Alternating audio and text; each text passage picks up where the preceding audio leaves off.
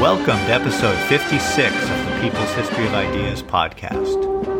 Last episode, the civil war between the communists and the Kuomintang finally broke out when the communists organized a rebellion among the troops of the National Revolutionary Army in Nanchang and began to march their forces toward Guangdong in the Southern Expedition. Today's People's Liberation Army in China traces its origin to the Nanchang Uprising. So we will catch up with the people who were on the Southern Expedition in a later episode.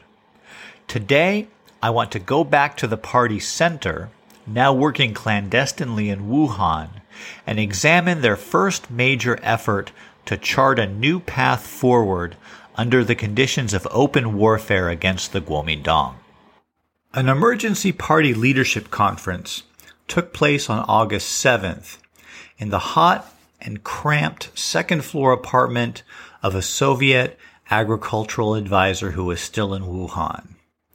The hope had been to have a full scale party congress, which would have been a much more authoritative decision making body than this quickly called emergency leadership conference. Because a major new direction was being taken in party policy, it was thought that a Congress was definitely in order.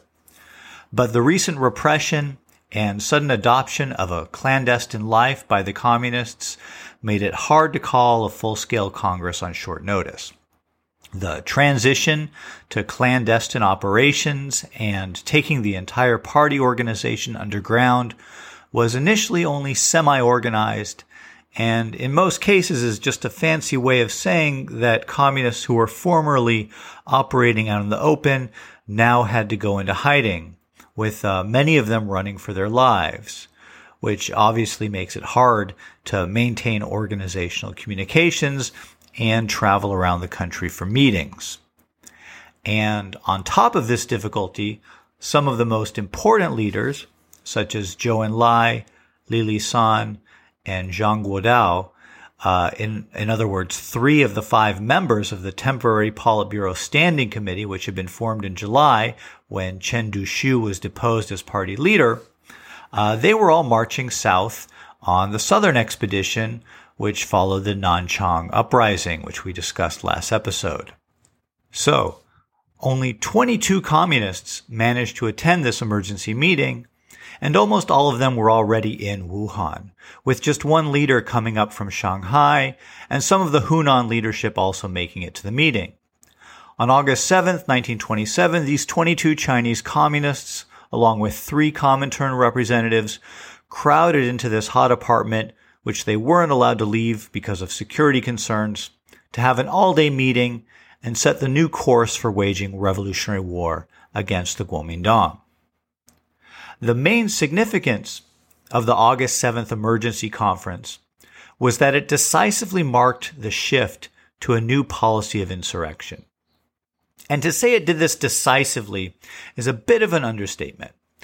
Qu Qiubai, who was named the head of the new Provisional Politburo, which was set up at this conference, later on referred to the period between this conference and the end of 1927 as a period of, quote, blind actionism, end quote. So the new policy which the communists embarked on after August 7th was to promote insurrection everywhere possible with the hope of defeating the Kuomintang, which was now going through a chaotic process of reunification as the Wuhan regime collapsed and the various Kuomintang leaders jockeyed to find the best position that they could in relationship to the regime that was being consolidated in Nanjing. Now, you might be wondering, who is this new leader of the Communist Party, Qu Qiubai, and why haven't we talked about him before? Well, he's a pretty interesting guy, and I want to tell some of his story leading up to his assumption of the leading role in the party in an episode soon, so we'll get to that in another episode. But we'll leave it aside for right now.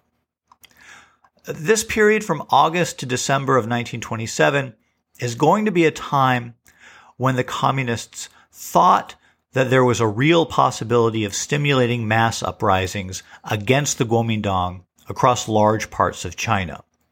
Although what they are going to find is both that the Nanjing regime consolidated its strength fairly quickly and that the peasants and workers were no longer as receptive to efforts at mass armed mobilization as they had been in the immediate wake of the Northern Expedition in 1926 and early 1927, and which we discussed in episodes 39 through 48. Uh, mainly as a result of the repre- of the major repression which both the right and left wings of the Kuomintang had exercised on these mass movements during 1927. But the communists were going to find out the hard way that the conditions for outright mass insurrection were not quite there anymore in late 1927. And it's worth noting that despite these newly unfavorable conditions, that the seeds of the future victory, which let's remember is a very difficult 22 years off still, do get sown during this time. So out of the experience of this blind actionism, as Qu Qiubai called it, will come the beginning of the development of the strategy which will lead to victory. And it was in this upcoming period that we see the formation of the first communist base areas in the Chinese countryside in direct response to the defeats that are going to be suffered in the upcoming attempts at mass insurrection, which uh, I want to discuss over the course of a few podcast episodes in some detail so we can get a more concrete understanding of what happened. So the August 7th emergency conference was the beginning of this turn toward vigorous promotion of armed revolution against the Kuomintang. And the spearhead of this effort was to be something called the Autumn Harvest Uprising. In preparation for the August 7th conference, on August 3rd, the Central Committee had drawn up an outline of their vision of the Autumn Harvest Uprising. I'd like to share the bulk of this document here and then dissect it a little bit, particularly in relationship to Mao Zedong's reaction to the plan. All right, here we go. Uh, breaking into this document pretty close to the beginning. The Chinese Revolution is taking a new direction the worker peasant democratic dictatorship, in which the rural revolution will play a most important role. At present, Party policy needs to be modified, and the revolutionary social forces need to be rallied anew and receive new training.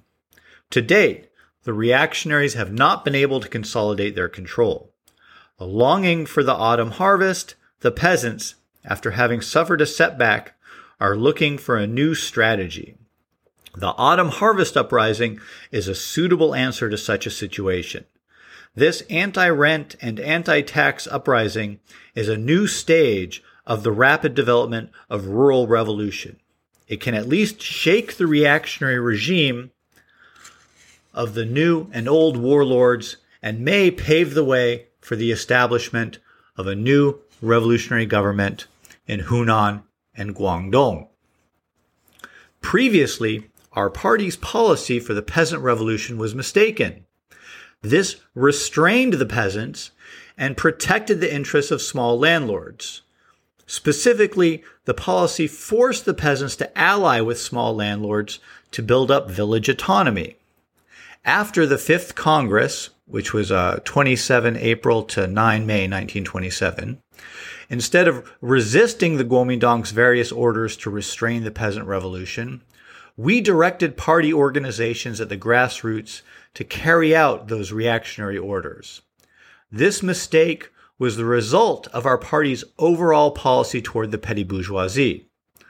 Recently, at its eighth enlarged conference, which was uh, May 20th to 26, 1927, the Comintern pointed out that the future of the Chinese Revolution should be the worker peasant democratic dictatorship in alliance with the petty bourgeoisie.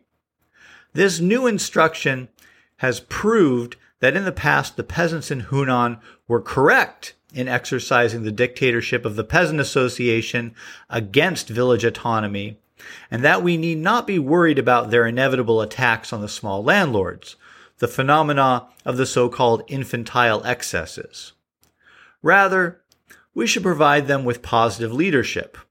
Only by understanding this truth can we avoid getting lost in narrow minded confusion and go ahead bravely to direct the autumn harvest uprising? The strategy for the uprising. 1. Use the Peasant Association as the core to rally all social forces close to the peasants, such as bandits and secret societies, and set up and set the uprising in action. The Peasant Association is to be proclaimed as the local government. In addition to the political power in a village, peasants should also seize, if possible, that of a county. They should unite the workers and the urban poor, peddlers in the city, to form a revolutionary committee and make it the local revolutionary center, which must try its best to rally various nearby uprisings and revolutionary governments to wage attacks on the counter revolutionary forces. Two, the Peasant Association will be authorized to issue orders that there shall be no rent for the land of temples, all clan halls, public fields, and any landlords owning 50 mu of land. For small landlords with less than 50 mu, there will be a reduction. The Peasant Association will decide the rent rate approximately 7 to 3 between tenants and landlords. All political power belongs to the Peasant Association. Wipe out local tyrants and evil gentry, as well as all reactionaries, and confiscate all their property. 4. Refuse payment of any tax to the reactionary regime and implement an economic blockade against the counter revolutionary forces, such as blocking any business activities with them and banning the sale of rice to their troops. 5. The land of the middle peasantry is not to be confiscated. They and the tenants allotted land from the big landlords will pay a land tax to the revolutionary government, the Peasant Association. The amount of the tax will be decided by the Peasant Association. Six, the Peasant Association will organize a land committee to decide on land distribution. The following are the instructions regarding the specific tasks for each of the four provinces during the autumn harvest uprising. Hubei. The major task of the uprising in Hubei should aim at causing a political disturbance to the present regime so as to destabilize their rule in Hubei and weaken their control over Jiangxi. Economically, it should cover four resistances against rent, taxation, levies of duties, and grain. Specific plans may be decided based on the major task. Hunan. A revolutionary government will be set up in South Hunan before too long, and all manner of revolutionary organizations will be established. The government will be under the leadership of the Guangdong Revolutionary Committee. A South Hunan Special Committee, led by the Provincial Party Committee, should be set up right away so that it can independently direct local work where traffic and communications problems occur. The Special Committee comprises four members Xia Xi, Guo Liang, Mao Zedong, and Ren Zhuoxuan. Mao Zedong will be secretary. Jiangxi. A. Seize political power at district and county levels immediately. B. Implement the Central Committee's program for the rural revolution.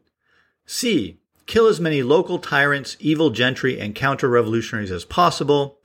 D. Take an active part in the battles of the revolutionary troops against the counter revolutionary army. Guangdong. In areas controlled by the revolutionary troops, adopt policies basically the same as those in Jiangxi. In areas not yet occupied by the revolutionary troops, start uprisings immediately as a response to the situation. Seize political power in villages, establish the authority of the Peasant Association, and carry out the program of the Rural Revolution. If possible, seize political power at the county level immediately in order to establish a revolutionary government to take control of the whole province. This document pretty clearly repudiates the policy that had recently been pursued by the Communist Party, which sacrificed the interests of the peasantry for the goal of finding unity with the Kuomintang left government, and which we discussed in some detail in episodes 50 through 53. During that time, one of the main advocates for the interests of the peasantry and for not abandoning the peasants, but rather championing their efforts, had been Mao Zedong, who was now assigned to play a leading role in the autumn harvest uprising in Hunan. Some of Mao's comments from the August 7th conference have been recorded. So let's see how he reacted to these new plans. which seemed to vindicate a position of siding with the militant peasant associations that he had been advocating since he returned to Wuhan in February 1927 from spending time in the Hunan countryside, which we discussed back in episode 41. Quote, the peasants want a revolution. Party members close to the peasants also want a revolution, but the upper level of the party is a different story. Before I arrived in Changsha, uh, here Mao's referring to when he got to Changsha to begin his investigation of the movement in Hunan in December 1926. Before I arrived in Changsha, I had no reason to oppose the party's decision, which sided entirely with the landlords. Even after arriving in Changsha, I was still unable to answer this question. It was not until I had stayed in Hunan for more than 30 days that I completely changed my attitude. I made a report in Hunan expressing my opinion and simultaneously also sent a report to the center. Um, again, I want to refer listeners to episode 41 for our discussion of these reports that Mao made from Hunan and his experience there. Um, resuming the quote. Uh, this report had its impact in Hunan, but it had no influence whatever on the center. The broad masses inside and outside the party want revolution. Yet the party's guidance is not revolutionary. There really is a hint of something counter revolutionary about it. I have established these views under the guidance of the peasants. Formerly, I thought the opinion of the leading comrades was right, so I didn't really insist on my own views. Thus, my opinions, which they said were unreasonable, did not prevail. In sum, the influence of the masses over the party leadership was far too small in the past. Um, this part of Mao's comments from the conference show Mao's response to having the position that he had been advocating being vindicated. First of all, as we've seen in episodes 50 and 51, for example, Mao did not, in fact, think that the opinion of the leading comrades, uh, specifically Mikhail Borodin and Chen Duxiu, was right, and he kept pushing his own views to the extent that he had been able to. So clearly, Mao's taking some rhetorical liberties in his comments at this meeting in portraying himself as having deferred to the ideas of mistaken leaders. More interesting, though, is the fact that in response to the new party leadership coming around to seeing the peasants as central revolutionary actors whose interests the party should uphold and fight for, is that Mao attributes his own previous insights into this issue to his having learned from the peasants during his time in Hunan, and also presents the previous mistaken party policy as having been due to the influence of the masses over the party leadership as having been far too small in the past. There's a very notable difference here in tone, rhetorical style, and most importantly, epistemology from the statements of other party leaders at this time. And it really stands out to read what Mao says at this meeting and compare it, for example, to the reports by the Comintern representative Lominadze or the new party leader uh, Qu Qiubai. Epistemology, if that's a term you're not familiar with, is the branch of philosophy that has to do with the problem of how do we know things or how do we know if something is true or not or what is the way that we come up with what we believe in. So the dominant practice in Chinese communism in 1927 and prior to 1927 was to make claims for what revolutionary strategy to pursue based on deductions drawn from what was understood to be the body of theory understood to comprise Marxism, which largely consisted of writings by Marx, Engels, and Lenin, combined with summations drawn from the experience of revolution in Russia. So essentially, you started with a body of theory and then looked at Chinese society and said, well, how does this apply here? What should we do? Right? This was in fact pretty explicitly what the founders of the Chinese Communist Party were looking for, as you might recall from way back in episodes 13 through 18. You had all these Chinese progressives who were like, man, we need to somehow do something that is going to work to change Chinese society. We like what they're doing in Russia. Let's adopt their theory and apply it here. That is explicitly what the founders of the Chinese Communist Party, Chen Duxiu and Li Dazhao, had done. And then when the Comintern sent agents to help out and guide the Chinese party, their authority rested on their association with the successful socialist revolution and an understanding that this meant that these Comintern agents had access to a superior knowledge of Marxism, which was either embodied in themselves or represented by them through a chain of command, which stretched back to Moscow, which was understood to be the command center of the world revolution. Naturally, all of this is completely understandable. So it makes sense that in meetings about revolutionary strategy, that claims about what strategy should be followed tended to have an epistemological foundation that was based on an interpretation of what Marxism or what the experience of the Russian Revolution said should be done in any particular situation. Makes sense, right? Almost doesn't even merit comment, right? And that is why it is so noticeable that this is not what Mao does. It stands out in contrast to everyone else. What Mao does is he says that the party had been messing up, had been even carrying out a counter revolutionary policy because, quote, the influence of the masses over the party leadership was far too small in the past, end quote. So Mao is saying that correct revolutionary strategy can't only be deduced from using the theory that they had. He's saying that somehow there had to be some kind of influence or oversight or something coming from the masses or else you're going to have an incorrect revolutionary strategy. No one else is saying this at this meeting, so it really stands out. So what, so what's going on here? Now, there used to be historians who would look at statements like this and said that Mao wasn't really a Marxist. He was just some peasant nationalist or populist or something. But we know too much about Mao these days to say Mao wasn't, wasn't a Marxist. He clearly was a very he was clearly very committed to Marxist ideology. No one who seriously studies Chinese history today would say that Mao wasn't a serious Marxist. However unorthodox he might seem, uh, depending on what you think constitutes Marxist orthodoxy, which would be a whole other digression, which we'll avoid right now. Well, and I'll make this quick because we've covered this history in some detail in past episodes of this podcast. What had been the experience of the Chinese Revolution with the dominant epistemology of just deducing what needed to be done from a pre-existing body of theory. A bunch of very smart people decided that, based on an analysis of Chinese society, that a policy of uniting with the progressive section of the Chinese national bourgeoisie was necessary to move China towards socialism because it had to go through a stage of democratic revolution, and there was a necessary role to be played by the national bourgeoisie in that process.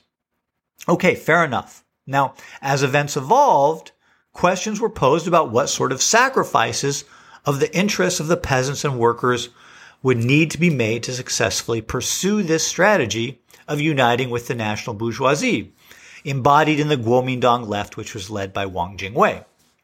Mikhail Borodin and Chen Duxiu made difficult decisions, decisions that we know that they agonized over, that in the long-term interests of the peasants and workers themselves, the Communist Party would have to acquiesce in the suppression of the peasant associations in Hunan by the militarists associated with the Kuomintang left.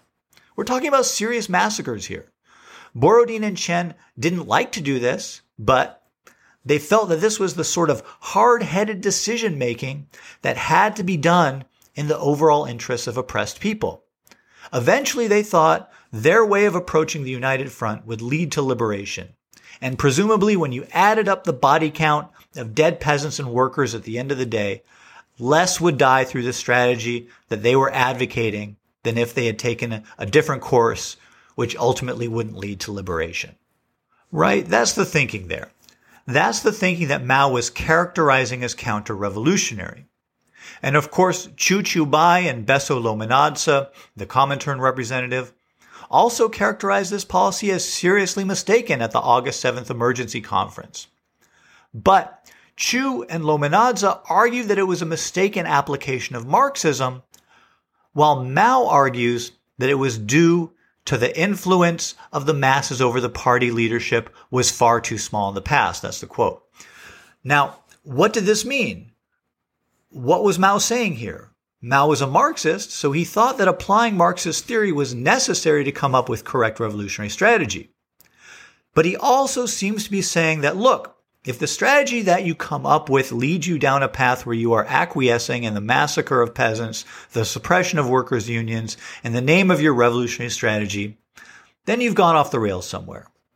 So there needs to be some check on the party, whether it is really revolutionary or not.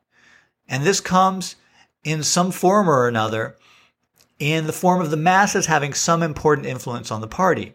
On some fundamental level, there is an element in the epistemology of revolutionary strategy and policy that relies on being in touch with and influenced by the masses. According to Mao, that's what Mao's saying here. And this is going to be a recurring theme in Mao, and it, it's made much more explicit in many of his widely read works. And I think uh, is an important part of his appeal worldwide later on as the years go by. This sense of the inadequacy of revolutionary theory, which is not checked or supervised by the masses, and which we see become disconnected from and contrary to the initial intents of revolutionary organizations around the world, turned against the masses of people in so many instances over the course of the 20th century. Certainly, we see this thinking informing the Cultural Revolution, and really, I don't think Mao always lives up to this ideal throughout his entire life, but you can judge that for yourself as we go on studying the history of global Maoism. Um, okay, I'm going to wrap it up here for today. We actually still have a bit more to cover from the August 7th conference, including more things that Mao said there before moving on to look at the background on Qu Qiubai and how the autumn harvest uprising played out and then the creation of the first rural base areas in the Chi- of the Chinese communists. Um, but it's been a couple months since I released an episode, so I'm going to get this out today. Um, I've had a bunch of messages, by the way, of support and concern since I took a little unannounced break here from releasing episodes.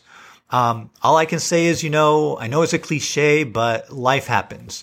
I really do want to thank everyone for their messages and even donations while I was taking a little break. Uh, it was really heartwarming. And, you know, it's very easy to feel socially disconnected after a year of all this social distancing. So again, thanks to everyone for their messages and uh, also for the kind reviews that have come out across a variety of platforms and in a few countries during the past few months. All right. See you next time.